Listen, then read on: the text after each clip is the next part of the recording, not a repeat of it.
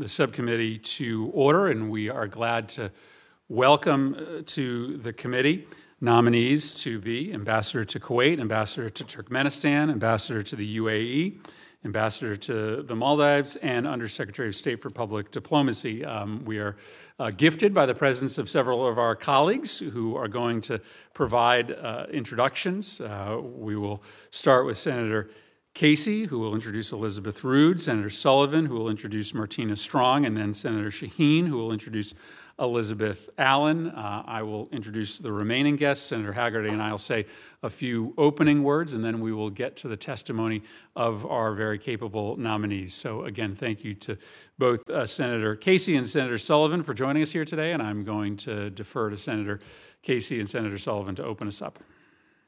Well, Chairman Murphy, thank you, and Ranking Member Hagerty and members of the Senate Foreign Relations Committee. Thank you for the opportunity to speak in support of the nomination of a fellow Pennsylvanian and devoted civil servant, Elizabeth Rood, to be the next U.S. ambassador to Turkmenistan. Elizabeth, thank you for your willingness to serve as well as your years of service at the Army War College in Carlisle. I'd also like to thank Elizabeth's three children, Margaret, Alice, and Andrew, and her grandchildren. No one enters public service alone. The commitments of such a role mean that public servants' families uh, make, uh, must make sacrifices as well as the person who is elected or appointed to a position. Elizabeth has already shown herself to be a tough diplomat committed to standing up for U.S. interests and U.S. values. The role of ambassador to Turkmenistan is a critical diplomatic position for the United States government, and it will require someone with Elizabeth's experience and determination. Turkmenistan occupies an important geographic region bordering Afghanistan, Iran, and the Caspian Sea. Rich in fossil fuels, Turkmenistan's reliance on Chinese natural gas purchases puts the country at the heart of great power competition. The government of Turkmenistan's authoritarian rule, centralized economy, corruption, and human rights record present challenges for uh, our future ambassador. Elizabeth's 35 plus years of public service, including almost three decades as a diplomat and six years as a public school teacher, make her well equipped to promote U.S. interests in Turkmenistan. Most recently, she served as Deputy Chief of Mission and Charge d'Affaires at U.S. Embassy Moscow. I personally know of her commitment to the nation through her efforts to fight for the release of a fellow Pennsylvanian and a fellow student of, of the Russian language, international educator Marc Fogel, who languishes still in a Russian jail on trumped up charges and who requires our continued uh, attention. Filling in as acting ambassador, Elizabeth led the U.S. mission in Moscow for almost five months during the most tumultuous time for U.S. Russia relations since the Cuban Missile Crisis due to Russia's unlawful invasion of Ukraine. But this is just the latest example of her taking on a tough challenge. Throughout her career, she's jumped at opportunities to, all, to do all she can for our country, uh, including multiple years long tours in Afghanistan, leading the State Department's critical export control cooperation office, or strengthening democracy in the country of Georgia, less than 30 miles from Russian occupied territory.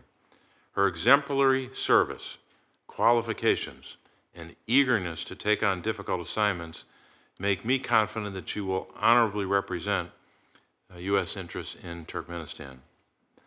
I strongly support her nomination to be the next U.S. ambassador and thank you for the opportunity to speak on her behalf. Thank you, Senator Casey. Senator Sullivan? Thank you, Mr. Chairman, um, and to my fellow colleagues in the U.S. Senate. It is a great pleasure to be here today to introduce to you Martina Strong, the President's nominee to be Ambassador to the United Arab Emirates.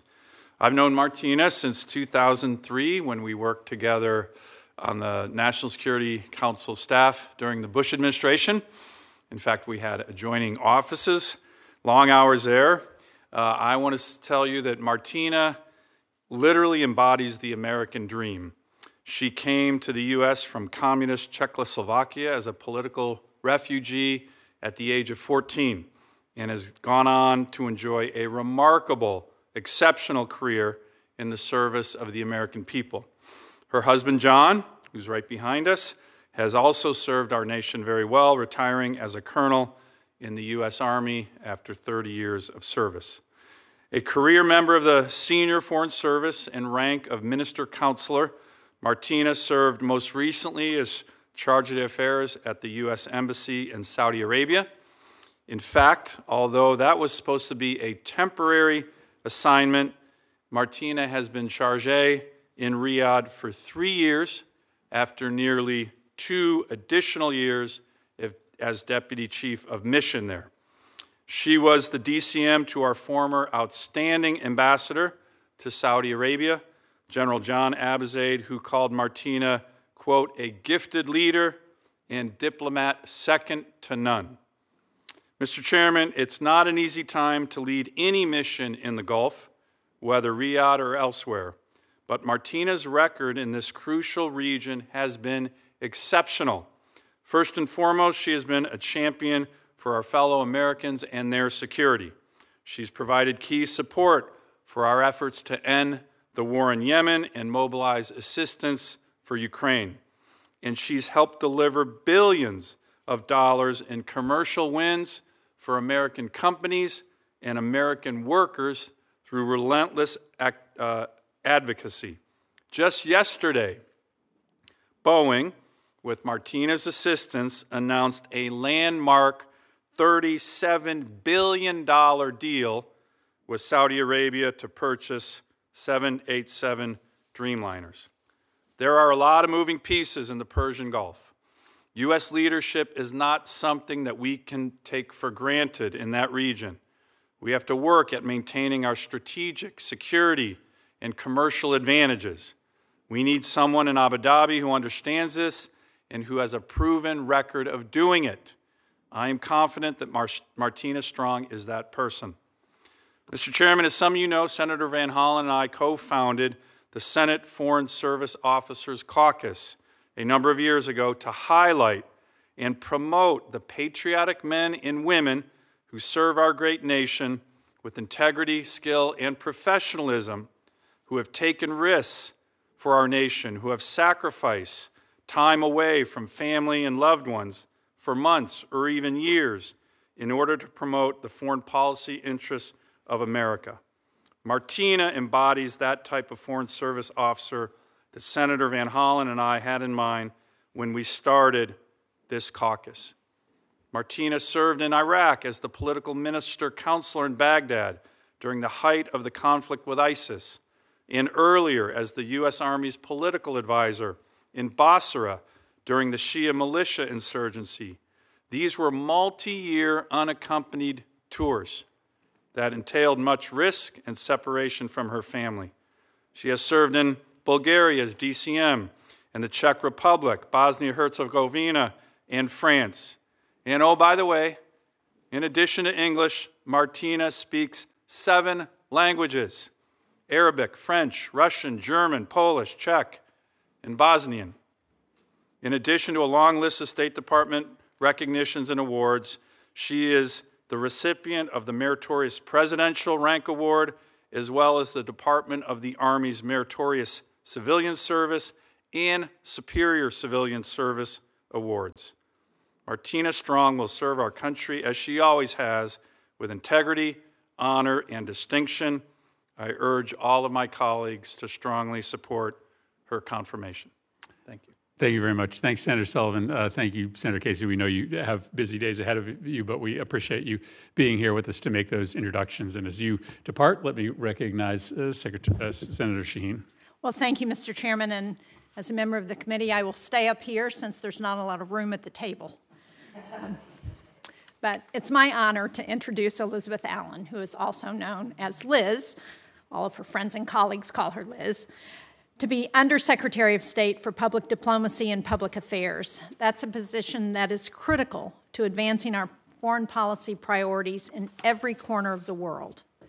Ms. Allen got her professional start at the State Department, supporting Afghan women and combating human trafficking. If confirmed, this would be her sixth role at the department. She's an experienced practitioner of public diplomacy and longtime communications and public affairs strategist. Ms. Allen believes deeply in the United States' role in the world, and she's seen firsthand how our positive, affirmative vision can reinforce America's leadership. Her strong commitment to public service is reflected in the eight years she served in the Obama Biden administration, including as White House Deputy Communications Director and Deputy Assistant to President Obama, and as White House Director of Message Planning and Deputy Director of Communications to then Pre- Vice President Biden. Liz previously was a partner at FGS Global, where she specialized in message and advocacy strategy, reputation and crisis management, and executive leadership communications on a range of international public policy issues. Liz is a native of Buffalo, New York, and she graduated magna cum laude and Phi Beta Kappa with a degree in political science from the State University of New York at Geneseo.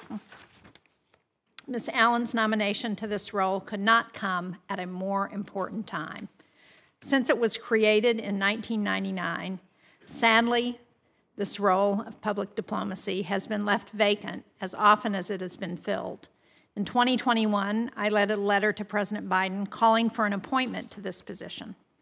The Undersecretary for Public Diplomacy provides the vision, the tools, and the guidance our Foreign Service, civil service, and locally engaged staff need to effectively communicate our foreign policy and to build sustained relationships. Among Ms. Allen's responsibilities in this role will be oversight of the Global Engagement Center, an important interagency effort that identifies and counters misinformation which harms U.S. interests by undermining global public support for our foreign policy agenda. The Global Engagement Center has had strong bipartisan support, but its mission has become even more important in the last year because of Russia's invasion of Ukraine. If confirmed, I look forward to working with Liz Allen to ensure the department and its public diplomacy team are well positioned to meet this moment, and I urge all of the members of the committee to support her nomination. Thank you very much, uh, Senator Shaheen. Um, before I make a few opening remarks, let me just round out our introductions. We are um, very eager to hear from Ms. Karen Sasahara, who most recently served as Deputy Assistant Secretary in the Bureau of Near Eastern Affairs with responsibility for North Africa.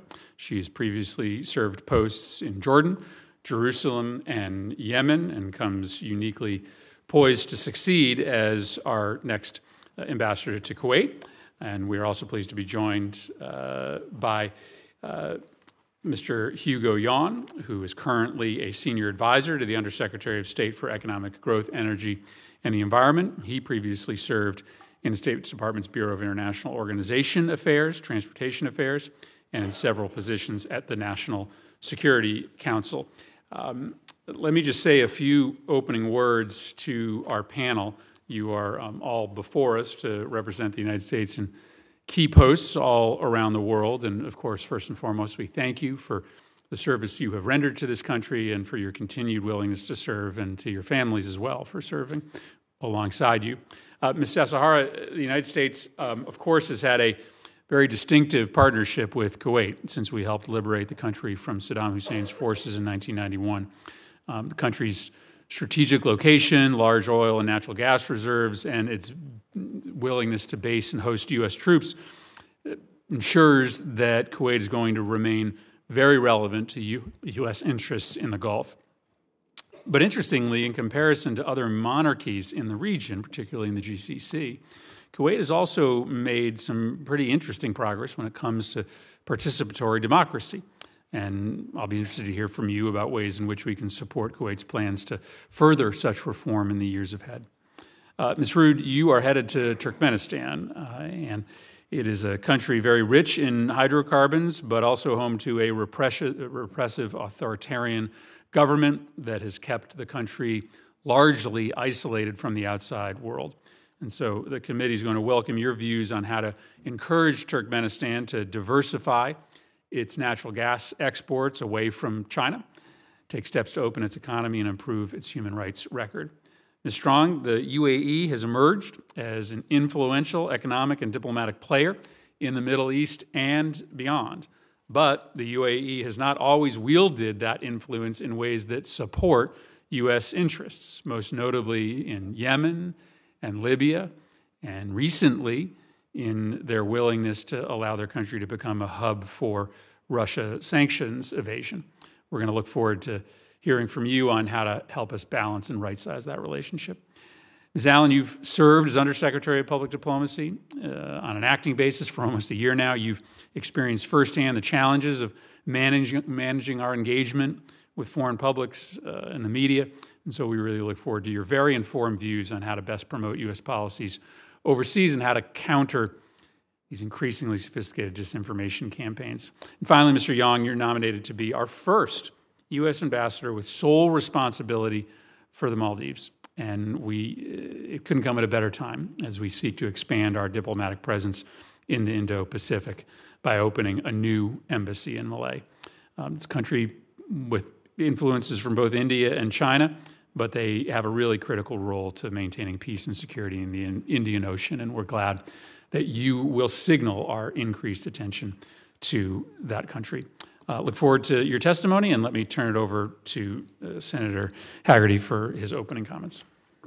Thank you, Mr. Chairman. Um, and I want to thank all of the nominees for appearing today before us. And I want to thank you for your willingness to serve our great nation. Today, we consider nominees for five important positions. And first and foremost, I want to congratulate you. And even more importantly, I want to congratulate all of your families. I appreciate the sacrifice that your families make to support you in the roles that you're hoping to take on. And it makes a tremendous difference. So, congratulations to all of them. If confirmed, you're going to have the unique opportunity and responsibility to represent the most exceptional nation in the world. Please remember that. Every day that you wake up, you are representing the most exceptional nation in the world. I know there may be challenges, there may be problems, but this is America that you're planning to represent. So, congratulations to you and your families. I'd like to start with the nominee to be U.S. Ambassador to the UAE. Uh, the UAE and the United States share a history of strong friendship and cooperation. The UAE is a very important player in energy markets and in regional security and regional commerce more broadly. I look forward to hearing from the nominee about how we can maintain a strong partnership while working to counter China's growing malign influence in the region and at the same time working to address Iranian efforts to destabilize the region. Next, I'd like to turn to the nominee to be ambassador to Kuwait. Kuwait and the United States enjoy a long history of cooperation, and Kuwait will be critical to combating the malign influence of, the commun- of Communist China in the Middle East. I look forward to hearing from the nominee on this subject. Next, I'd like to turn to the nominee to be ambassador to Turkmenistan. Turkmenistan's location and energy resources are critical aspects of this important relationship for the United States. I hope our next ambassador can continue to build strong diplomatic ties. And turning now to be turning now to the nomination to be our ambassador to the Maldives. Hugo, it's good to see you again. Uh, I want to congratulate you on your nomination and to underscore the fact that there's a tremendous amount of activity where you're headed. And I think you're going to play a very critical role in establishing our foothold there and our influence there. The United States and the Maldives enjoy a very friendly relationship, and the nation's strategic location is absolutely critical to our diplomatic ties in that entire region. So I look forward to hearing from you on how we'll strengthen that relationship as well. And last but certainly not re- least, I'd like to focus on the nominee to be Undersecretary for Public Diplomacy and Public Affairs. The Undersecretary for Public Diplomacy and Public Affairs is tasked with leading the U.S. government's overall public diplomacy effort, increasing the impact of educational and cultural exchange, and developing and utilizing new technologies to improve the efficiency of our public diplomacy programs. I look forward to hearing your plan on leveraging this position to advance America's interest. And to all of our nominees, again, thank you for serving our nation and for answering the questions from the committee today. I look forward to hearing all of your testimony.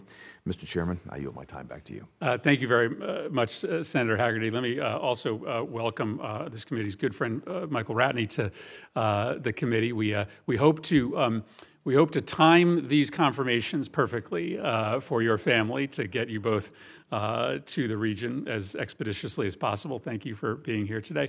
Um, why don't we start uh, with uh, Mr. Yon, and we'll go down the line for opening comments. We ask you to keep your comments to five minutes uh, or less. Uh, anything extra you can submit for the record.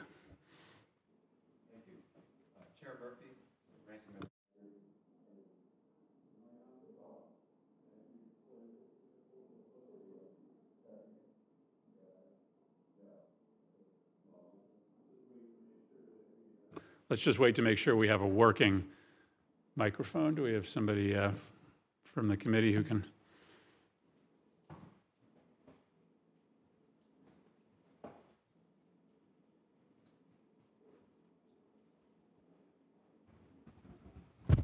Look at, look at that. That is impressive.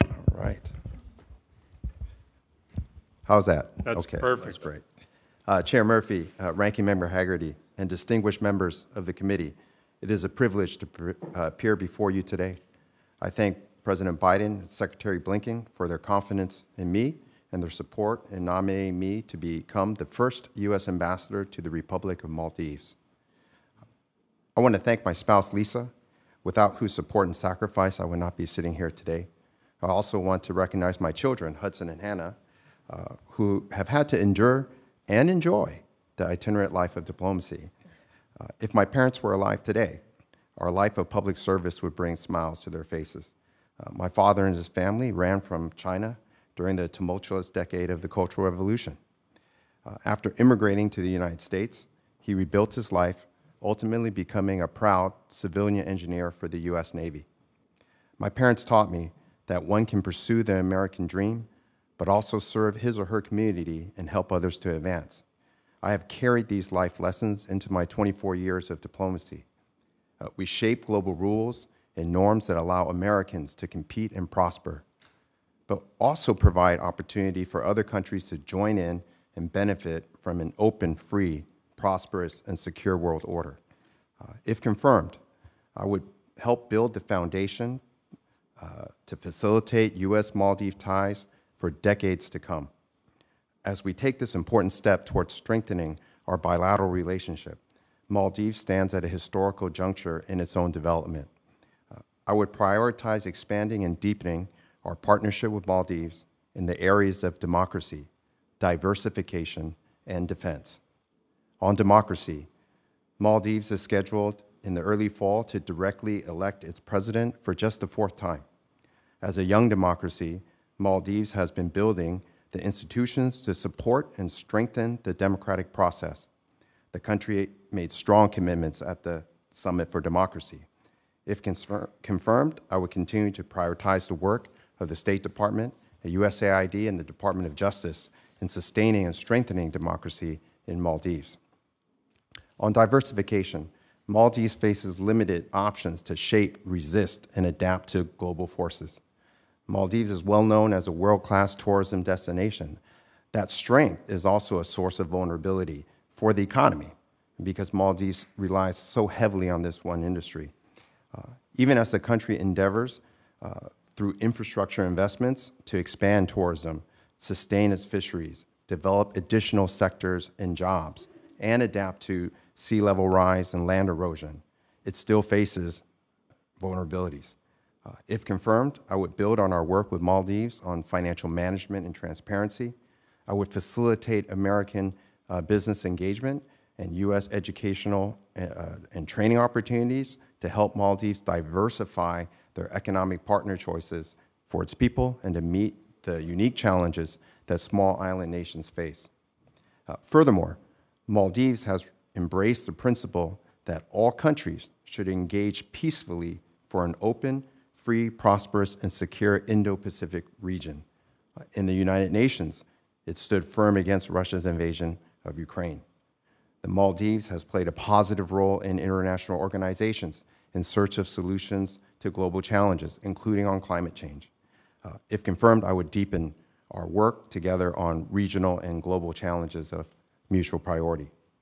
Third, on defense, uh, the vast waters of Maldives' exclusive economic zone sit upon a critical global sea lane through which a significant portion of the world's energy and goods transit. In securing these waters, the Maldivian people face transnational threats such as trafficking, illegal and unreported fishing, violent extremism, terrorism, and communicable diseases. Maldives also must contend with actors who seek to undermine democratic values and erode the sovereignty and security of nations. We are addressing this broad set of challenges, including through our uh, 2020 Defense Cooperation Agreement and military exchanges and engagement by the State Department and our partner agencies.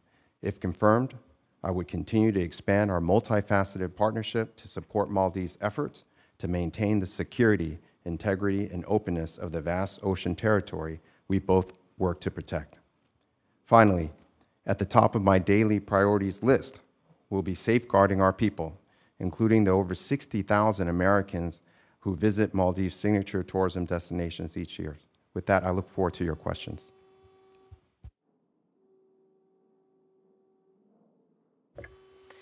Thank you so much, first to Senator Shaheen for that very kind introduction. I'm very grateful for your partnership. To Chairman Murphy, to you, Ranking Member Hagerty, and members of this committee, I'm very humbled to be here today. And having spent the majority of my career in public service, I am very humbled to be considered by the Senate for this important position. The virtue of serving the American people runs deep in my family.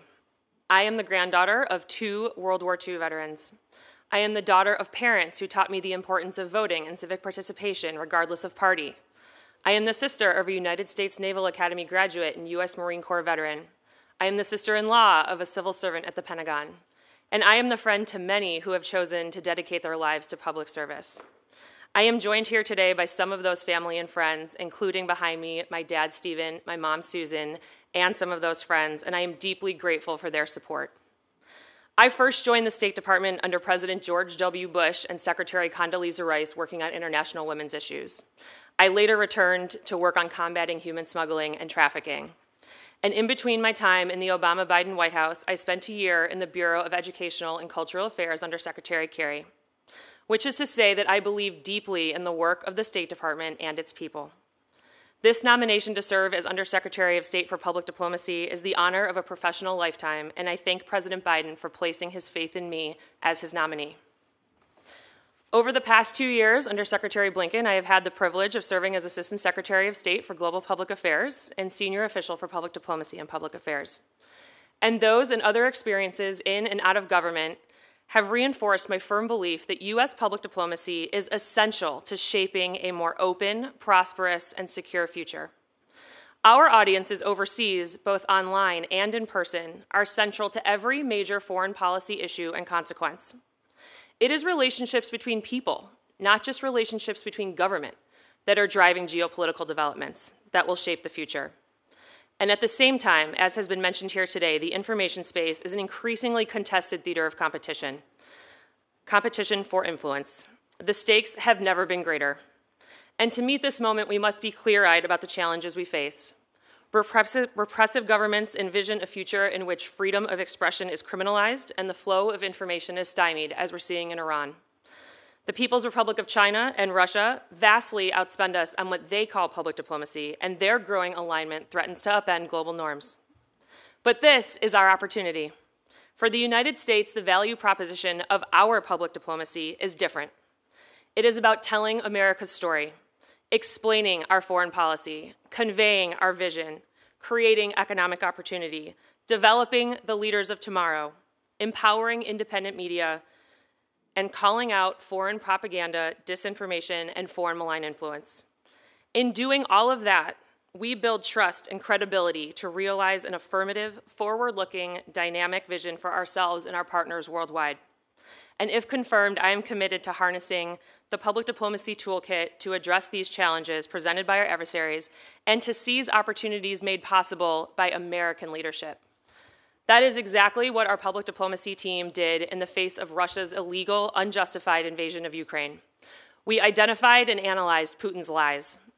We worked alongside the interagency to declassify intelligence, exposing his plans and intentions. We conducted hundreds of media interviews to share the truth with the American people, the Russian people, and people all over the world. We developed and deployed new, engaging digital products that highlighted stories of Ukrainian resilience and of Putin's hypocrisy. We leveraged new platforms, technology, and content to reach Russian speaking audiences. We worked with the Ukrainian government to protect cultural heritage, helping the Ukrainians preserve their identity and their democracy. This work was and remains fundamental to unifying our allies and laying out the facts for the world to see. It's important to note that public diplomacy benefits us here at home as well. International students added $32 billion to the U.S. economy last year, and American exchange program participants are returning home with marketable skills that are making them more competitive for 21st century jobs. International visitors on our programs engage communities across our country, and programs like the Gilman Scholarship help underserved Americans study abroad. And if confirmed, I want to better communicate the benefits of foreign policy to our fellow Americans who deserve to know what the United States government is doing around the world day in and day out in their interest. And finally, most importantly, it would be my great honor to lead the more than 5,000 dedicated Foreign Service officers, civil service officers, locally employed staff, eligible family members, and contractors who comprise our public diplomacy workforce across the world. If confirmed and in partnership with you, I look forward to better equipping them with the tools, resources, training, and leadership needed to meet this critical moment. Thank you so much to the committee for inviting me here today, and I look forward to your questions. Thank you. Chargé Strong? Thank you very much. And I would like to also begin with a word of thanks to Senator Sullivan, even though he had to depart. I really appreciate his uh, kind introduction and the friendship throughout the years.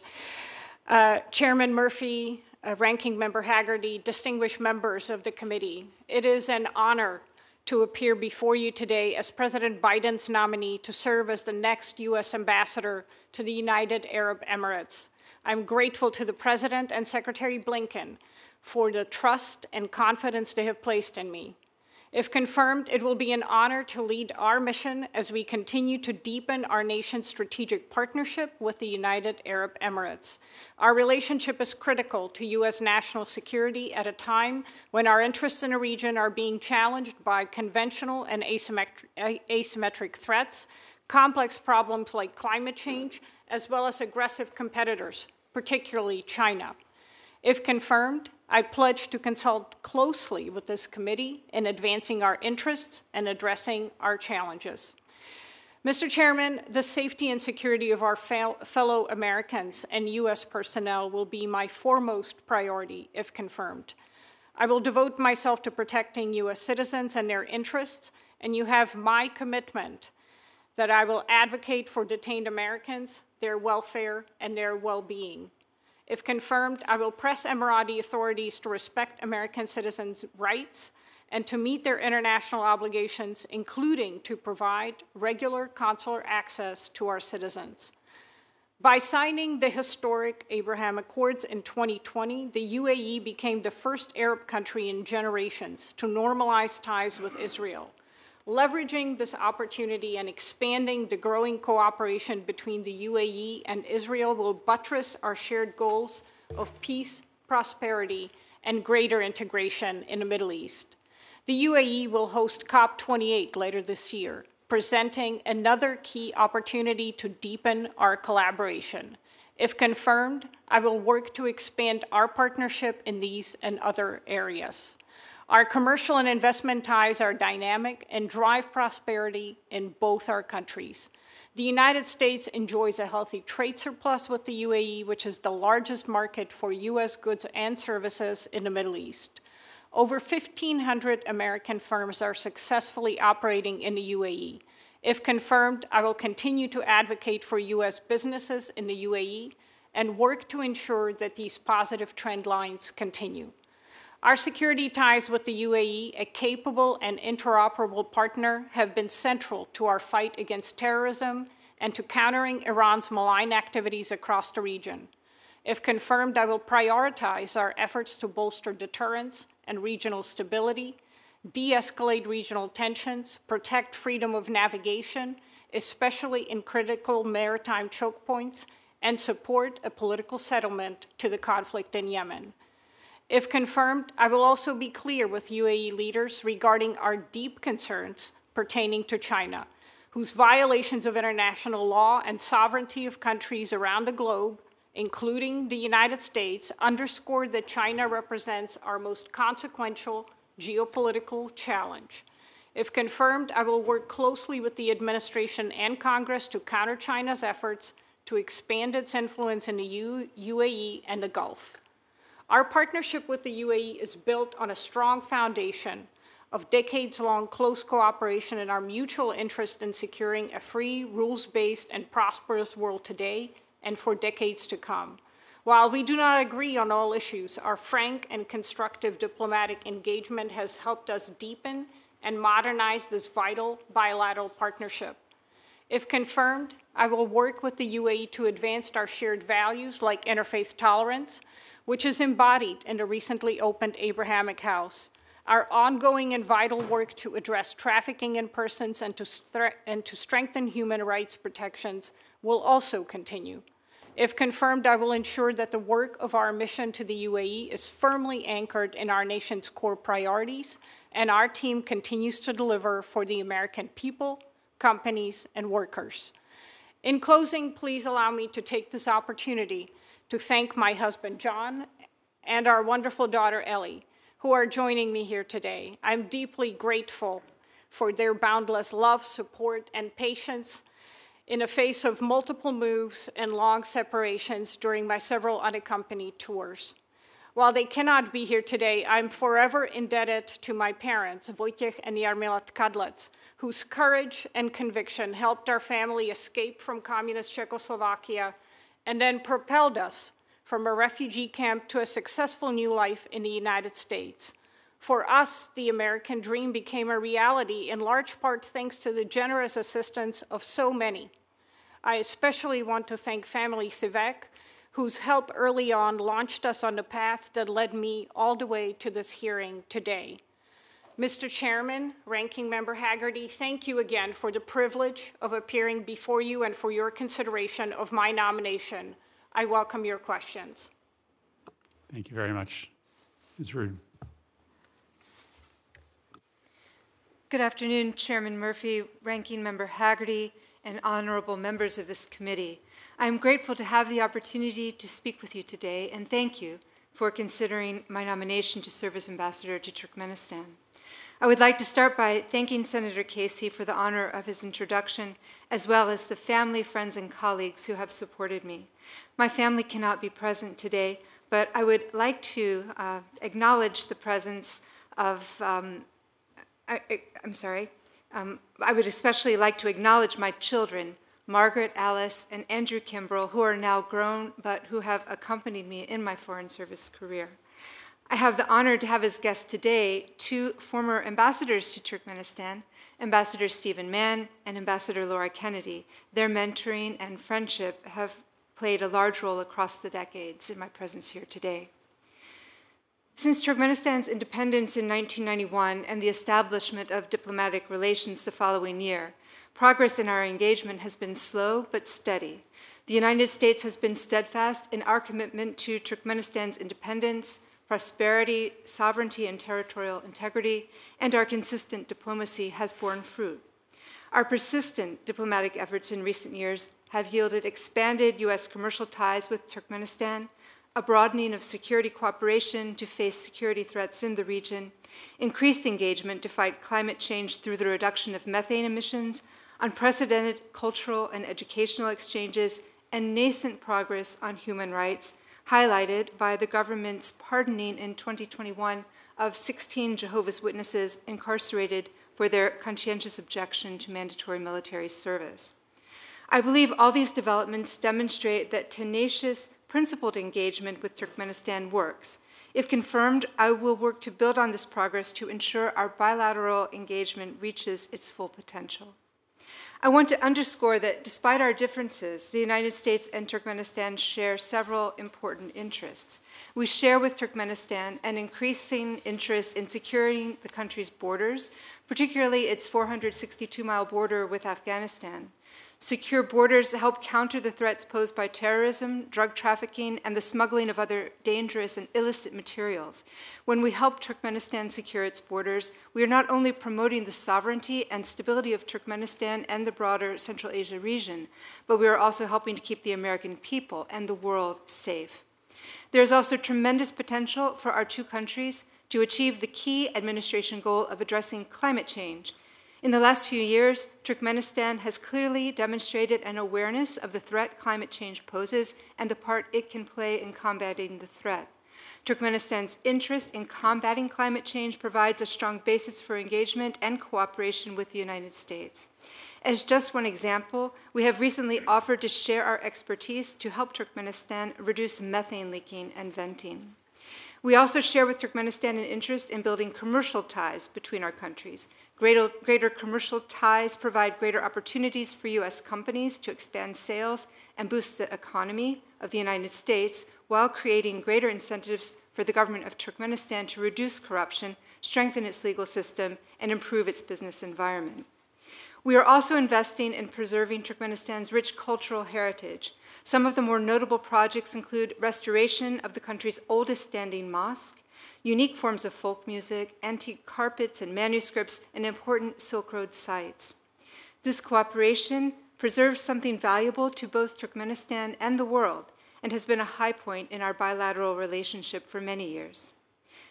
Maintaining a productive relationship with Turkmenistan is in the best interests of the United States because it allows us to engage with the government of Turkmenistan on issues of vital importance to our national security. For example, if confirmed, I will emphasize the importance of holding Russia to account for its aggression against Ukraine and urge cooperation on the implementation of sanctions on Russia. I will use every opportunity to urge the government of Turkmenistan to adhere to its international legal obligations and commitments, including as a member of the United Nations and the OSCE. I will also continue to send a strong and clear message about the importance of human rights and fundamental freedoms, including freedom of religion or belief, freedom of expression, and civil and political rights. And I will also continue our advocacy for labor rights, women's rights, civil society, and the rule of law. Mr. Chairman, there is tremendous potential for our bilateral relationship with Turkmenistan. If confirmed, I look forward to partnering with this committee and Congress to build on our progress so that we may achieve mutual objectives for the benefit of the people of the United States and the people of Turkmenistan. Thank you for considering my nomination. I look forward to answering any questions you might have. Thank you very much, uh, Ms. Sasahara. Mr. Chairman, and Ranking Member Hagerty, distinguished members of the committee, I'm honored to appear before you today as President Biden's nominee to serve as ambassador to the state of Kuwait. I'm grateful to the President and to Secretary Blinken for their confidence in me to undertake this important role. If confirmed, I look forward to working closely with members of this committee to advance U.S. national security interests in Kuwait and to ensure that Kuwait remains a strong partner for the United States. I would also like to express my deepest gratitude to my parents, members of that greatest generation whose devotion to their family and their sacrifices are why I'm here today. Likewise to my siblings, who have always supported me no matter what, and of course my husband, who has been a great source of support both personally and as a fellow Foreign Service officer. If confirmed, I will work with our Kuwaiti partners to increase pressure on Iran to stop its destabilizing activities in the region. Through my service in Yemen, Iraq, Saudi Arabia, and elsewhere in the Middle East, I know firsthand the harm Iran and its proxies have inflicted on U.S. interests and on our allies. Iran continues to threaten freedom of navigation in one of the world's most critical seaways, threatening regional stability and global energy markets. Its support to the Houthis in Yemen, Bashar al Assad's regime in Syria, and Hezbollah in Lebanon destabilizes the entire region and threatens U.S. security interests. If confirmed, I will work with our Kuwaiti partners to counter this threat. And Kuwait has developed stronger ties across its border with Iraq, including normalized trade relations and a modernized border crossing. If confirmed, I look forward to helping strengthen relationships across the region. Kuwait is a member of the coalition to defeat ISIS, and our relationship is vital to the stability and security in the Middle East and essential to our own national security. In 2021, Kuwait helped the United States relocate more than 5,000 people from Afghanistan, in addition to their most recent efforts to ease the horrific situation in Ukraine.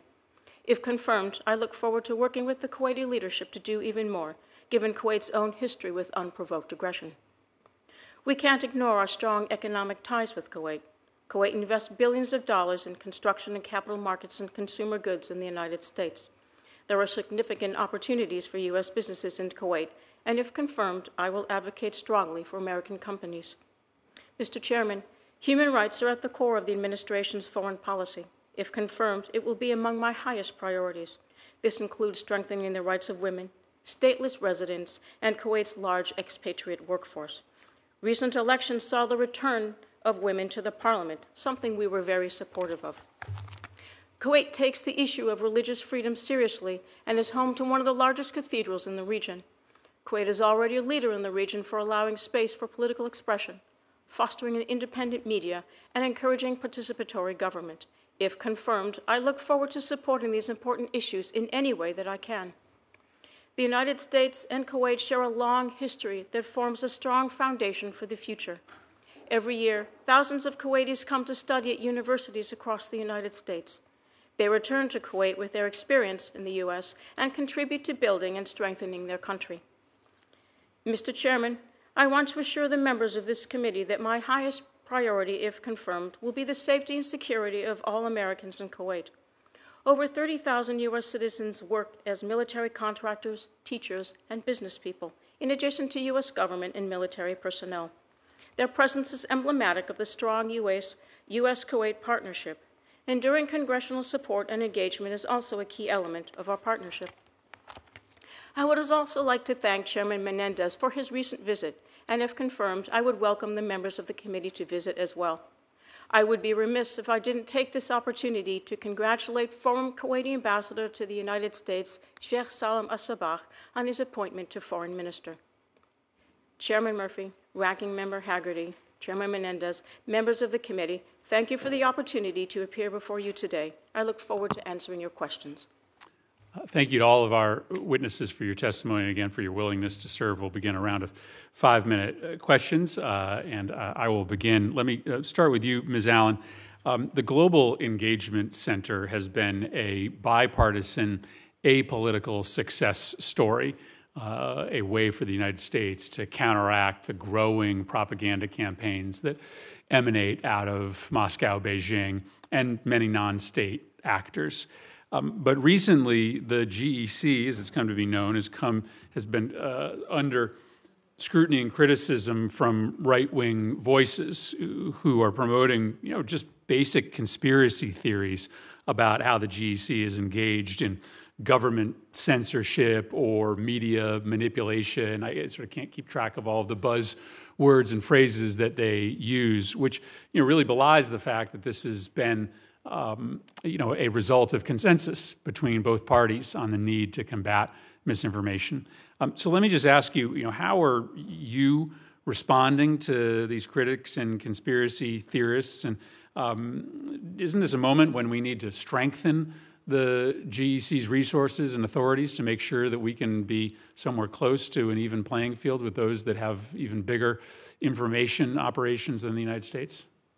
Indeed, Senator, thank you so much for the opportunity to talk about the mission of the Global Engagement Center, which is really the critical body working to counter our adversaries that attempt to undermine us, undermine our credibility, and undermine our vision for the future. And in fact, I have talked to members of this committee and staff of this committee on a bipartisan basis about ways in which we can strengthen the Global Engagement Center. Let me be clear the Global Engagement Center does not engage in censorship, does not operate domestically, and does not work on US citizens. They are focused on countering misinformation, disinformation, propaganda, and foreign malign influence aimed at overseas audiences. And they have four core areas of focus countering the PRC, countering Iran, countering Russia, and countering terrorism.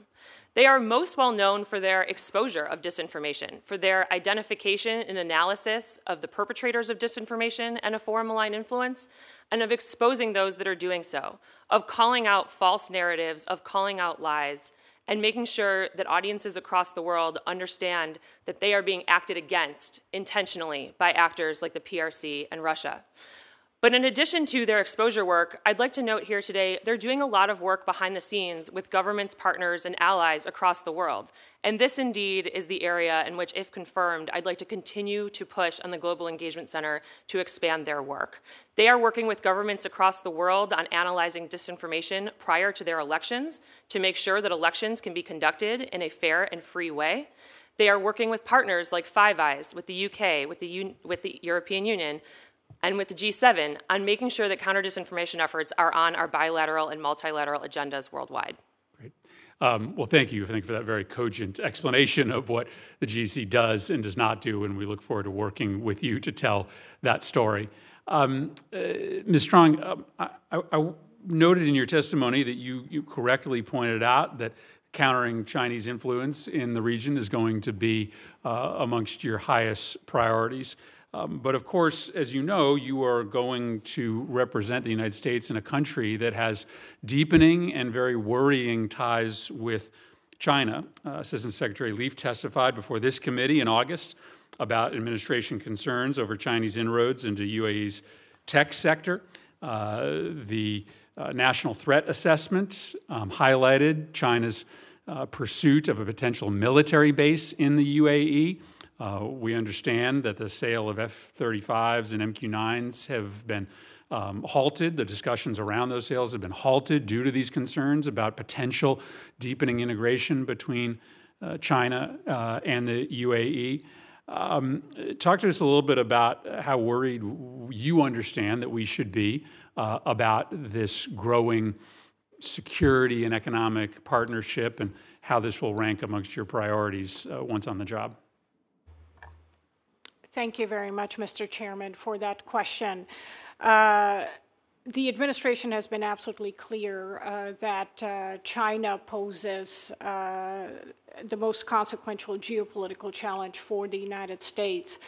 And uh, it is a challenge that every single one of our embassies, every single one of our ambassadors around the world is uh, focused on. Um, I, it is my understanding, certainly, that our mission in the UAE uh, has made this a top priority, as has uh, the department here. Um, in, uh, in terms of uh, the, the specific concerns, uh, as you noted, uh, we have seen China's efforts to increase its influence, gain footholds, not just in the Gulf, but around the world.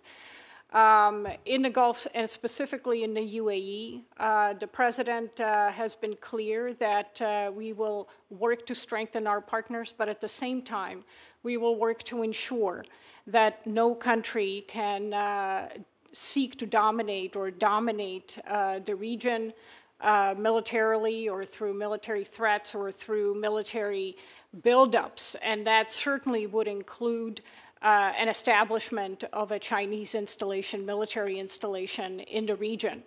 Uh, we have been very clear with our partners in the region uh, to include the UAE that there are certain categories of cooperation with China that would run up very directly and impact very directly our U.S. national security interests. Uh, that message has been delivered, and uh, we believe that uh, our partners in the region are uh, very clear uh, about our concerns, especially, as you noted, Mr. Chairman, certain areas of cooperation in high tech, advanced technology, and that could potentially impact or threaten the safeguard, uh, safeguarding and security of our own technology, whether commercial or especially in the defense sector. So, uh, if confirmed, uh, Mr. Chairman, uh, you certainly have my commitment that this will be a top priority for me. Part of the answer here, of course, is to strengthen our partnership uh, with the UAE. They are a capable, interoperable partner, and having a very robust diplomatic uh, discourse on this topic uh, is going to be critical in addressing this challenge. Thank you for that strong, clear answer. Senator Hagerty. Thank you, Mr. Chair. In 2021, U.S. intelligence agencies reportedly learned that China was secretly building a military facility at a port near the UAE capital of Abu Dhabi. While the UAE eventually halted construction, subsequent develops are challenging U.S. UAE security cooperation, including the continued operation of, P- of PRC owned firms at the port, the UAE's plans to purchase Chinese aircraft, UAE cooperation with PRC owned firms on 5G communications technology, all of the above, making it extraordinarily challenging. So, Chargé Strong, do you believe Communist China's growing presence in the UAE and more broadly in the Middle East constitute a threat to U.S. national security interests? Uh, thank you, Senator. And uh, Certainly, uh, as I uh, noted, uh, we are watching with concern China's uh, global efforts. Uh, these are not just efforts in the Gulf to expand its influence. This is very much a focus for all of us around the world and for the administration. In terms of the specific areas of concern that you have noted, uh, it is very much a concern, and it is a concern that uh, I know was uh, addressed uh, by our intelligence colleagues last week during the annual threat assessment, a very detailed look at what China is trying to do, what level of threat it poses. Uh, and again, here uh, in, uh, in the Gulf and specifically in the UAE, uh, this requires uh, absolutely a robust diplomatic response. Um, as I mentioned, it is my understanding that our mission and senior officials of the administration have been very focused on this uh, in their engagements with the UAE. And certainly, if confirmed, uh, this would be a top priority, and I would look forward to working with uh, our, all of our interagency colleagues and with Congress on addressing this challenge. I certainly welcome your working, working with this committee. We see this every day, and um, I'm deeply concerned about the challenge.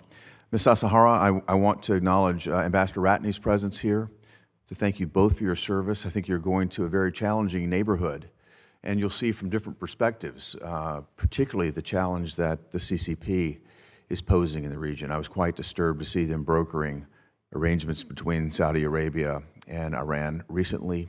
Uh, their presence in Saudi Arabia, their aggressive posture toward obtaining new sources of energy, uh, all of these challenges, um, I think, are going to be significant. And I want to thank both of you for the sacrifice. I mentioned families before, but um, you'll be in different countries uh, should you be confirmed. But I very much appreciate the sacrifice that both of you are making.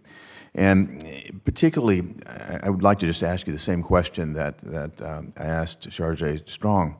Do you believe Communist China's growing presence in Kuwait and the broader Middle East constitute a serious national security threat for America? Thank you very much for the question, Senator. I share your concern about aggressive uh, Chinese security cooperation and commercial prospecting in the region. Our ambassador is confronted every day, and if I am confirmed, I will confront it as well.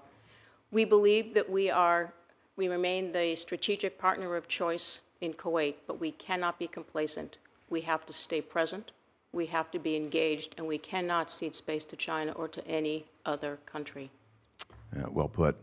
Uh, Strong and again Deputy Assistant Secretary Asahara, President Biden claimed last year that the administration will, quote, will not walk away and leave a vacuum to be filled by China, Russia, or Iran. But the CCP, nevertheless, has definitely increased its influence in the Middle East, um, and I think at America's expense over the past couple of years.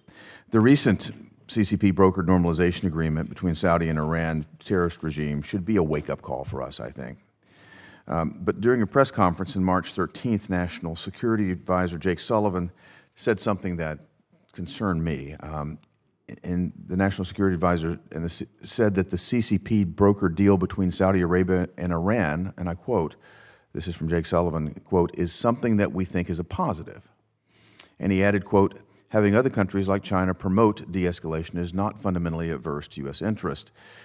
So Chargé Strong and Deputy Assistant Secretary Sasahara, do you agree with National Security Advisor Sullivan's statement that the CCP brokered deal between the Saudis and Iran is a positive for the U.S.? And if you are confirmed, um, would either of you welcome more CCP influence in the UAE or in Kuwait? I'll start with you, Chargé Strong. Uh, thank you, Senator. I, I, think it's important to note about uh, this announced agreement uh, last week uh, that this is uh, very much an agreement that's uh, focused on the relationship between Saudi Arabia and Iran. Uh, it's a relationship that has been very tense, very fraught. And uh, we saw it, of course, erupt in September 2019 when Iran launched a massive uh, attack on Saudi Arabia's critical energy infrastructure and knocked out, in fact, 50% of that of their production capacity.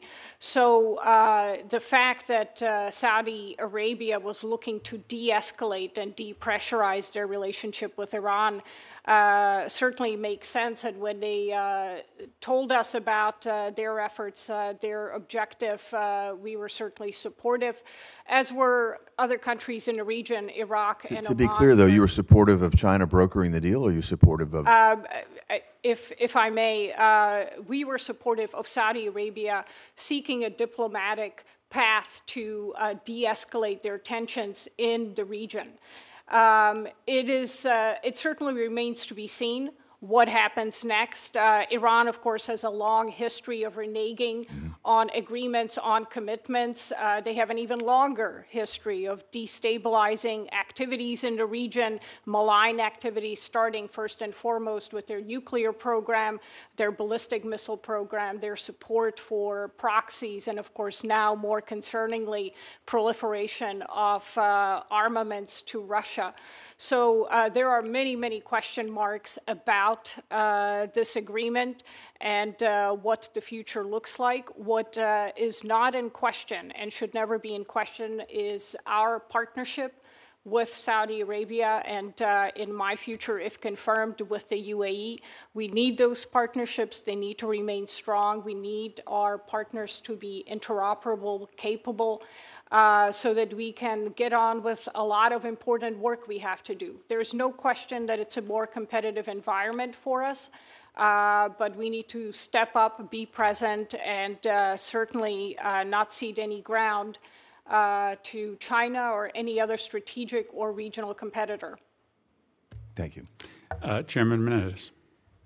Well, thank you, Mr. Chairman, for, for holding this hearing. Let me thank Senator Hagerty for sitting in, even though this was not his ranking spot, but we appreciate you being here so we could have the hearing of these nominees. So uh, uh, it's an incredibly important part of our overall duties, even though we all came here to do policy legislation, but nonetheless, uh, nominations are incredibly important to execute those policies. So, so thank you both for, for doing this, and congratulations to all the nominees. I love seeing a panel that is uh, career service people uh, being promoted, and I think that's a great thing.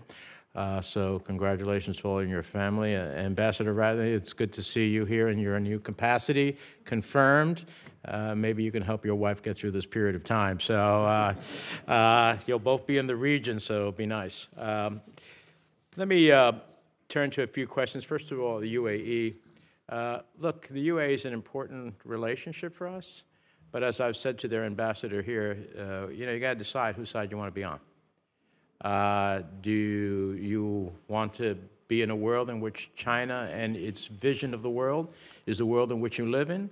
Or do you want to live in a world in which you get to choose how you get to thrive, protect your territorial integrity, choose who you love, who you marry, uh, how you make your money, and a whole host of other things? And in that regard, uh, I, I, I hope that when you get there, uh, that you'll make it very clear that that's part of your mission and part of their interest as well as ours. This is not about choose between the United States and China. It's about choose what type of world you want to live in. Uh, and that's probably true for the, all of your assignments collectively at the end of the day. Uh, so, uh, to your knowledge, I know you're not there yet, but to your knowledge, has the UAE provided the United States with assurances that it's not going to go forward with its military base uh, at the UAE with the Chinese? Uh, thank you, Mr. Chairman. And first, absolutely, I will carry that message. It will be a priority uh, if confirmed. Um, it is my understanding that we have delivered a very clear message to all of our partners in the region, but uh, certainly to the Emirates uh, on uh, the uh, concerns that we have, very deep and grave concerns about certain categories of cooperation with China, and uh, that uh, cooperation certainly would impact on some of our very core national security interests. Uh, that you're referring to, and uh, it's a message that uh, it is my understanding has been delivered at the senior most levels. And, and what's and, been the response, to your knowledge? Do you know if they have given us assurances they're not moving forward with a Chinese base?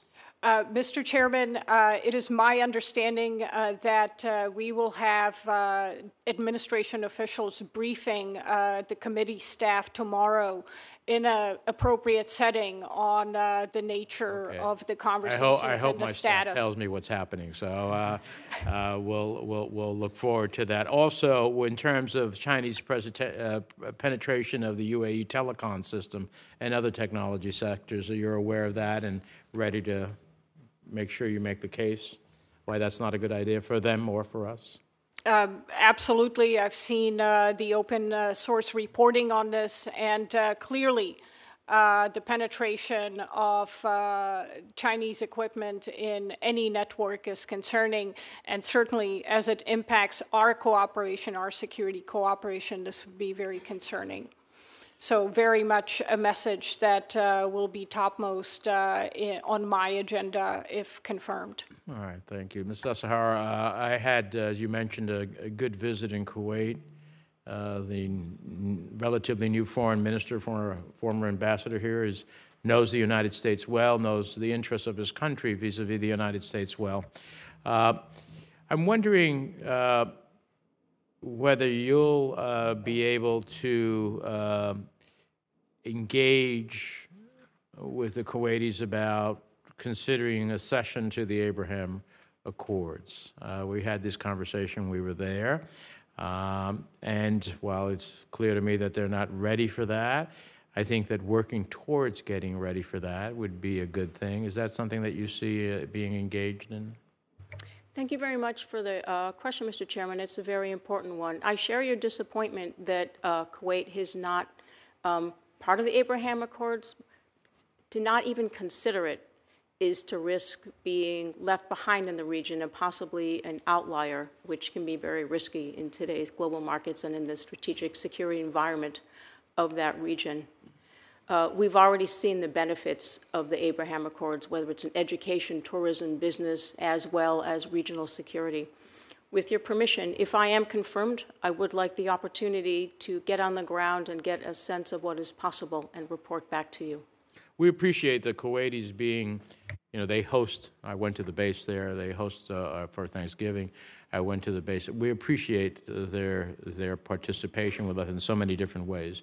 But we hope that they will be more forward-leaning and embracing the possibility of normalization of relationships uh, with Israel. Lastly. Um, uh, as you know, Turkmenistan's neighbor, Uzbekistan, took important steps to end forced labor in its cotton industry, which opened up greater uh, economic opportunities for the country. Ms. Rood, what, with Uzbekistan as an example, what can be done to encourage the government of uh, Turkmenistan to understand that the respect for human rights is not only a moral imperative, but will create an environment more conducive to economic investment and prosperity? Thank you for that question, Chairman Menendez. Labor rights is among the many human rights challenges that are central to our bilateral agenda with the government of Turkmenistan, uh, one that we address regularly through our daily diplomacy as well as through our recurring annual bilateral consultations. I'm happy to share with you that we see some progress on the issue of forced labor and labor rights in Turkmenistan. Um, in uh, September and October of this year, there were two visits to Turkmenistan by the International Labor Organization and another visit uh, already just this month. Uh, the purpose of this visit is to engage with the government of Turkmenistan on um, labor issues, labor rights, particularly in the cotton industry, uh, to provide advice, uh, potentially technical assistance, uh, and as well to, to observe and monitor practices during the cotton harvest. I hope through this persistent uh, and patient engagement with Turkmenistan that we will see continued progress uh, and uh, a resolution of the outstanding issues. Well, thank you. Uh, uh Ms. Uh, uh, Allen, I'll, I'll, leave questions for the record, but I don't want you to think I don't have no affection for what you're going to do. I am concerned about what is institutional changes we might use to better educate our diplomats about public diplomacy tools, as well as content creation and timely delivery. And Mr. Yoon, I, I'm, you know, I, I think that, you that the assignment that you're being given is an incredibly important one, and therefore I need to visit you. Uh, uh, good luck to all of you. Thank you, Mr. Chairman. Thank you, Mr. Chairman. Senator Ricketts. Thank you, Mr. Chairman. Well, first of all, I would like to add my thanks to each of you for serving our great nation, and uh, especially those who are the career foreign uh, service folks. Thank you very much for the sacrifices you make for, on behalf of our country and to the families as well, because I know you sacrifice alongside your loved one when they're overseas representing our nation. So thank you all very much. And um, I look forward to uh, all of you continuing to serve our great country. Uh, Ms. Sasahara, I was actually in Kuwait when I was governor of Nebraska last year visiting some of our National Guard soldiers, so I look forward to you being able to take care of them while you are there.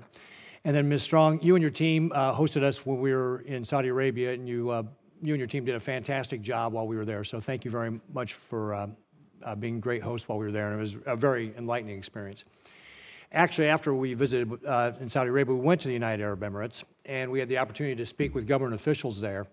And one of the key things that we heard there was their great dissatisfaction with uh, the United States response after their attack January 17th of uh, 2022. Um, Abu Dhabi was attacked by drones and missiles, and there wasn't a response from the Biden administration. In fact, I believe Secretary Blinken had to several weeks later go back and apologize for our silence. They uh, equated their attack to their 9 11 and felt like we didn't uh, respond in time. In fact, I think that's one of the things that opens the door for China to have a relationship with the UAE because then they question our responsibility or our responsiveness and whether or not we're going to be good allies in the region. If you're confirmed, what can you do to help overcome this? It's, like I said, it was, it was pretty bad the way they, they talked to us about this. What, what can you do to help mend that relationship so that we can continue to have a good relationship with the UAE and, and make sure they're staying, uh, you know, good allies with the United States and helping us in all the things we want to do, like prevent sanctions leaking into Russia. Thank you, Senator, and was a pleasure, of course, to host you in Saudi Arabia, and we really appreciated the visit. Uh, with regard to UAE, I, I, completely agree with you that it is critical to maintain our strong partnership with the UAE. Uh, the president was very clear from the early days of his administration uh, that our commitment to the region, to the partnerships that we have built up over decades in the region, is absolute. Uh, he, when he came to the region last July, he amplified that message in his conversations with uh, the region's leaders. Um, what I think is important here is uh, focusing on what we're doing now, and uh, certainly there is a very deep security cooperation that we share with the UAE. They're, as I mentioned, a very capable interoperable partner to us. Uh, we've deployed together. We have counter-terrorists together. The, the history of achievements is uh, quite extensive but also to have a very forward looking agenda, which we do. Uh, when it comes to security, of course, we're working uh, not just bilaterally, but uh, regionally with the GCC to institute, for example, uh, an integrated air and missile defense and a maritime security architecture. Uh, not all of our uh, support and uh, cooperation, of course, is in a public realm, and so I'm limited in what I can discuss here. But certainly, that's very much a focus, and uh, if confirmed, will be a focus for me. But beyond uh, the security, there's of course uh, the cooperation that we have uh, now seen blossom under uh, the Abraham Accords. And, and this historic achievement uh, should be our focus, and certainly, if confirmed, will be my focus, because I think that it can underpin a lot of positive uh, developments. We've already, of course, seen a lot uh, that has been achieved, and I certainly would look forward to growing that cooperation and partnership if confirmed. Well, Ms. Strong, uh, I've only got about 40 seconds left, and you preempted my question anyway by getting into the Abraham Accords because I do think that was a historic U.S. diplomatic uh, achievement. And glad that you're going to continue to support that. I think that's one of the things we heard was important when in the UAE. Uh, we visited, you mentioned in your remarks, the Abrahamic Family Center that has a mosque, a synagogue, and a Catholic church on the site. And that uh, we also heard that about 600,000 Israelis have visited UAE since the Accords, which is all a very positive sign for continuing cooperation. And I would just encourage you to also look for ways that we can expand the relationship between not only the United States and the United Arab Emirates, but also with Israel in that cooperation as well. So, uh, but again, thank you very much for being such a great host when we were over there. Uh, you and your team again did a great job. And just a little trivia fact Nebraska is the state with the highest percentage of people who claim Czech ancestry. Hmm. There you go. Senator, Senator Kaine. Thank you, Mr. Chair. Ms. Sasahara, I want to begin with you. Um, we are going to have a vote tomorrow that begins the process of repealing uh, war authorizations against Iraq, two war authorizations. Everybody knows about the 2002 authorization, but we still have a live war authorization against Iraq from 1991, a war, the Gulf War, that was for the purpose of driving Iraq out of Kuwait. Um, my understanding is that the Kuwait Iraq relationship, after 32 years, they're neighbors, they're productive, they have good diplomatic relations. May not agree on everything, you never agree on everything with the neighbor, but is that your assessment as well, that Iraq Kuwait relations are generally good and a, and a positive force for stability in the region? Thank you for the question, Senator. And that is my understanding as well. I think, in one sense, that was a very hard page to turn. I think most Kuwaitis over the age of 40 lived through it, 30 understand that and remember that. It was a, a brutal invasion and an even more brutal occupation.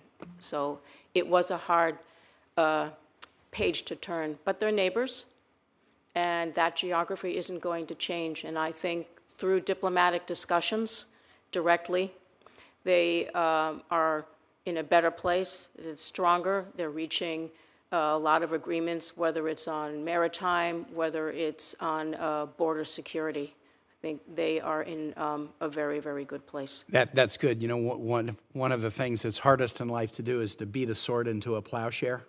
Uh, and yet, you do find in life, nations can do it. You know, Germany and Japan are two of the United States' most reliable allies right now. Um, we were at war with Iraq to topple the government, and last week uh, Secretary Austin was in Iraq uh, talking about Iraq's important role as a security partner in, in battling against ISIS or other non state terrorist groups and checking Iranian aggression, trying to be a force for stability in the, in the region. It's a credit to the United States that we look at an adversary as a temporary adversary and have hope that in the future we might be on the same page. It's a credit to other nations that they can view uh, us uh, in the same way that hey, there's there there was tough, tough, you know, bloodshed even between our nations, but uh, we would still rather be your partner down the road than be your adversary. And one of the reasons I'm excited to repeal these authorizations, there are many reasons, is I think it it sends the message even to nations that are adversaries today that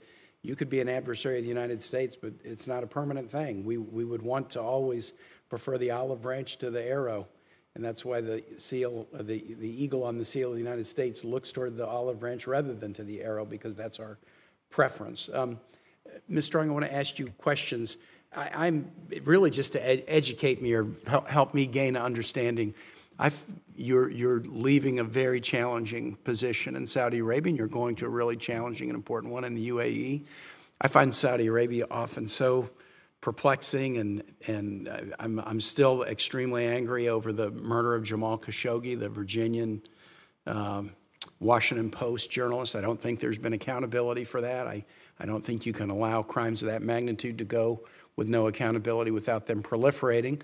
But as a critic, I do feel duty bound to also then, if I'm going to be a critic, say something positive. Uh, Saudi Arabia recently announced aid to Ukraine. That's great. Saudi Arabia recently announced that to construct a new international airline, they're purchasing um, uh, aviation platforms that are made in the United States. They could have done something else and gone elsewhere, but they have done that. That's going to be good for the country. It'll be good for, for my Commonwealth. Um, it does appear that uh, you know the, the, there's effort to hold on to a ceasefire in, in Yemen. So what, what advice would you give this committee? We, we often find ourselves in a tough spot where we're angry with Saudi Arabia at some things and, and yet see other areas where they're you know, making strides that we could support. So as you depart this position, what, what advice would you give to the Foreign Relations Committee about the way to appropriately exercise oversight over this relationship? Uh, thank you very much, Senator. And I uh, hesitate to give you advice because you framed uh, so aptly uh, the complexities uh, of the relationship that we have with Saudi Arabia. There are, of course, many, many uh, grave concerns. And you mentioned uh, Jamal Khashoggi, uh, whose uh, murder was just a horrific act that cannot be repeated. And we've made that clear to Saudi Arabia.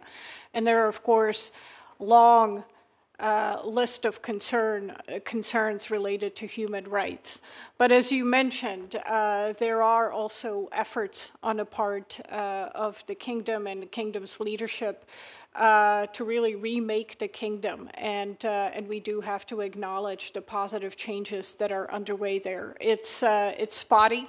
It's far from perfect. It definitely remains a work in progress. Uh, but uh, what I would urge uh, members of this committee is to engage with the Saudis. They need to hear your concerns. I think a lot of times uh, the distance uh, filters out uh, a lot of uh, the nuance, and uh, they do not fully appreciate that our concerns, your concerns, are grounded in some very core concerns that we have uh, that impact on our national uh, security, that may impact on uh, our priorities, foreign policy priorities, and uh, and hearing that not just from me or from uh, my colleagues in the Department of State or Department of Defense is very important. Uh, and, and I will tell you that I am yet to uh, go to a meeting with a senior Saudi and have them say, we're not going to talk about a specific problem if you ask. They're very open. Uh, as you know, President uh, Biden, when he went to Saudi Arabia, raised all of our key issues, all of the painful issues. And uh, he was very open in, uh, in the conversation, and this, the Saudi leadership was as well.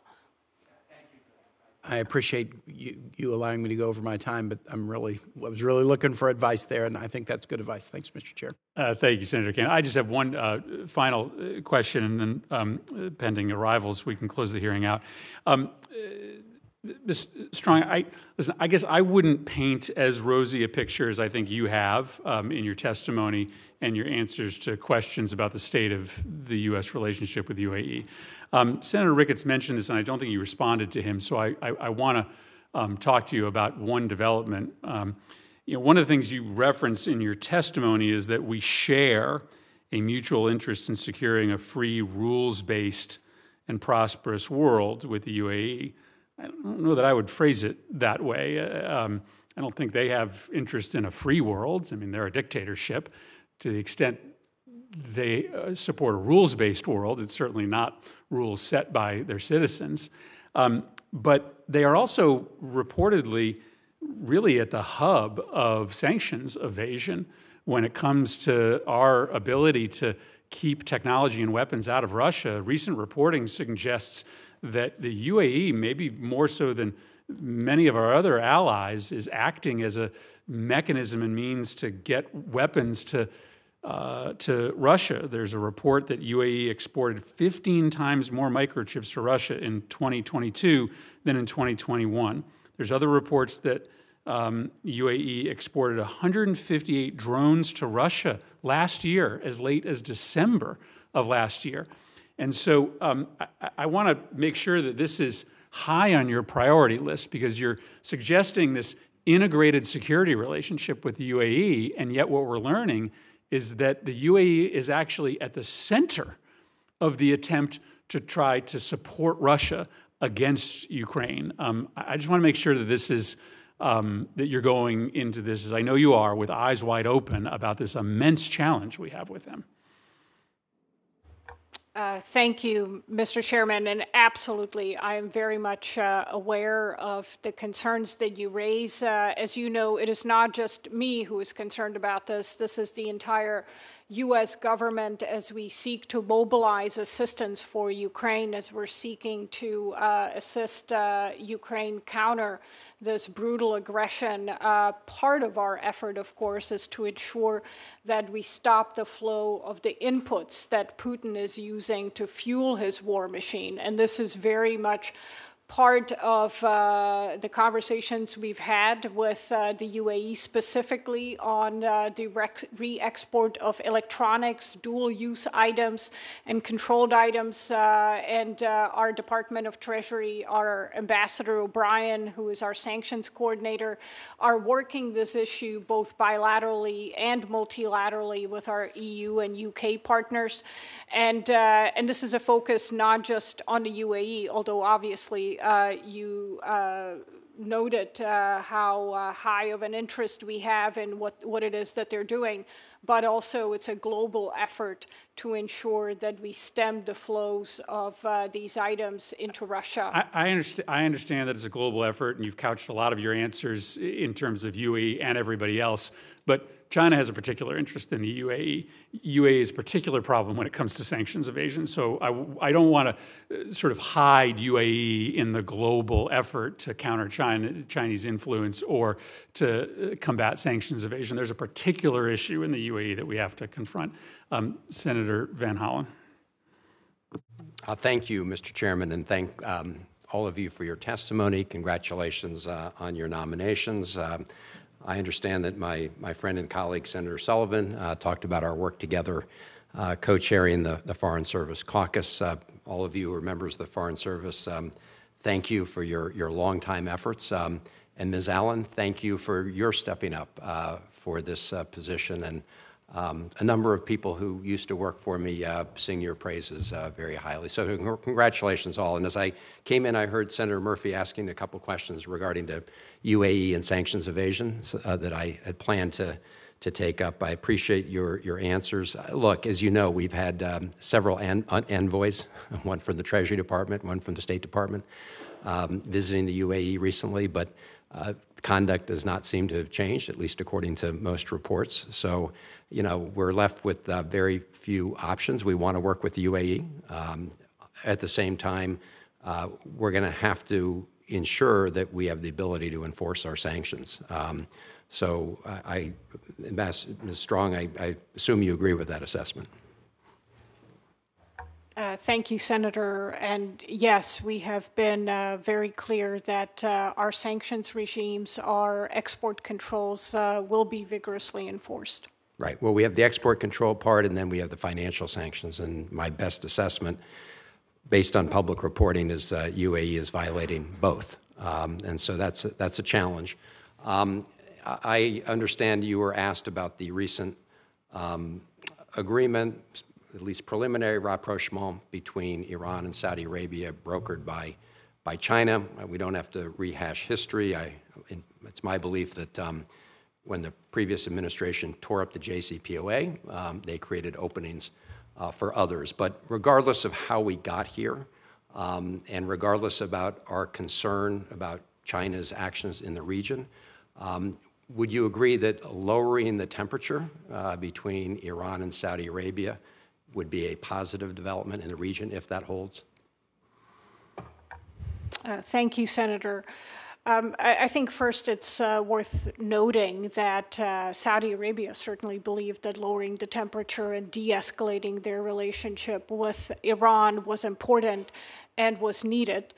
Um, and uh, certainly, if uh, the agreements and uh, commitments are actually implemented, uh, and they do de escalate tensions in the region, uh, that could be a positive development. Uh, certainly, any impact, positive impact on Yemen and bringing that conflict to a more durable solution, again, uh, would be very important given our interest in uh, concluding that conflict and addressing the humanitarian crisis that still exists there. Uh, but uh, as I mentioned uh, earlier, uh, it really it remains to be seen uh, to what extent Iran is prepared to set aside its long history of destabilizing activities and actually live up to it, its commitments in this regard.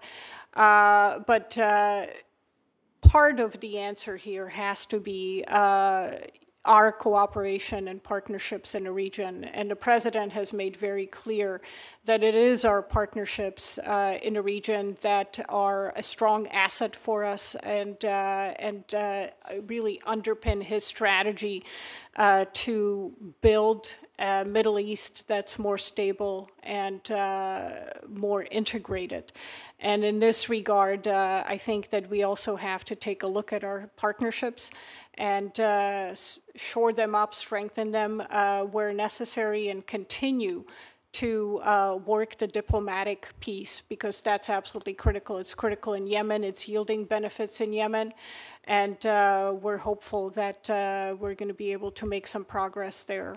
Well, no, I appreciate that, and, and, and clearly, um, uh, yeah, don't, don't trust and verify. That's, um, I think, the, the maxim that we've uh, come to um, adhere to, uh, and I think it's wise counsel. I was just, I just came, I was a little late to this hearing because I came from a meeting with uh, Director Grossi, the head of the IAEA, uh, giving his report on his most recent trip uh, to Iran, where he was cautiously optimistic uh, that they would open uh, sites to more daily inspections and verification cameras. But as he would emphasize, as you did, as I will, um, you, you, you got to, only when actions are taken uh, can we believe the, the commitments uh, that, that were made. Um, if I could just um, uh, close, uh, Mr. Mr. Yan, um, congratulations. Uh, I think you'll be the first ambassador, uh, no, to the the Maldives, uh, if confirmed. Um, and uh, I, I, look forward to continuing a conversation uh, with you about our bilateral relationship, as well, of course, as the issue of um, climate change, where we know the Maldives are probably more exposed than, if not every other country. Um, they're certainly tied for first um, and will be underwater uh, at the current uh, rate of climate change and sea level rise if, if we as an international global community don't, don't work on, uh, on that issue. Uh, way back in the day, um, you know, my father was a career foreign service officer. He was ambassador to Sri Lanka and the Maldives at that time. The, we was accredited to the Maldives. It is a beautiful country, but lots of challenging uh, issues with, um, especially with China's. Um, efforts uh, to gain even more influence in that area. India obviously has a historic and important role to play, but uh, I look forward to continuing our, our, conversation and congratulations on being the first U.S. ambassador assigned specifically uh, to the Maldive Islands, and I look forward to uh, supporting all of your confirmations. Thank you. Thank you, Senator Van Hollen, and I think it's uh, of particular import um, that you heard from the son of the previous ambassador to that region. Uh, his, his, congratulations. I'm sure your father is smiling, Senator Van Hollen, to see uh, the advancement of, of the post that he once held. Um, and I'd like to stay with you, uh, Hugo, if I might. Uh, going to the Maldives, very strategic location. Our adversaries will have a great deal of interest in what's happening there. And I think that means uh, that you'll need to have a very clear eyed perspective on advancing America's interest along with a host nation as you serve there. Um, I'd like to, to, to that end, I'd like to ask you to go back in time with me to the time when you served as the Deputy Assistant Secretary for Transportation Affairs at the Department of State. What was the best deal that you saw cut for American interest uh, when you were in that diplomatic post? Uh, thank you, Senator. Uh, at the uh, risk of flattery, it was the deal we worked on. It was the deal we did in in Japan. Absolutely. And, and I just want to draw that point for the rest of the, the candidates here. Um, I think you need ambassadors that wake up every day mm-hmm. asking themselves, how can I advance America's interest? How can I do that in conjunction with the host nation? How can we make our nation stronger every day? Hugo and I worked for a long time together to get a very, very tough deal done that was very, very good for America. And frankly, it's going to be great for the region. And I just hope and pray that all of you will be finding those opportunities every day, and I trust that you will. Congratulations to all of you on your nominations. Again, congratulations to your families that are here too. I appreciate that. Um, QFRs will be due by the close of business on Friday. I now call this meeting adjourned. Thank you.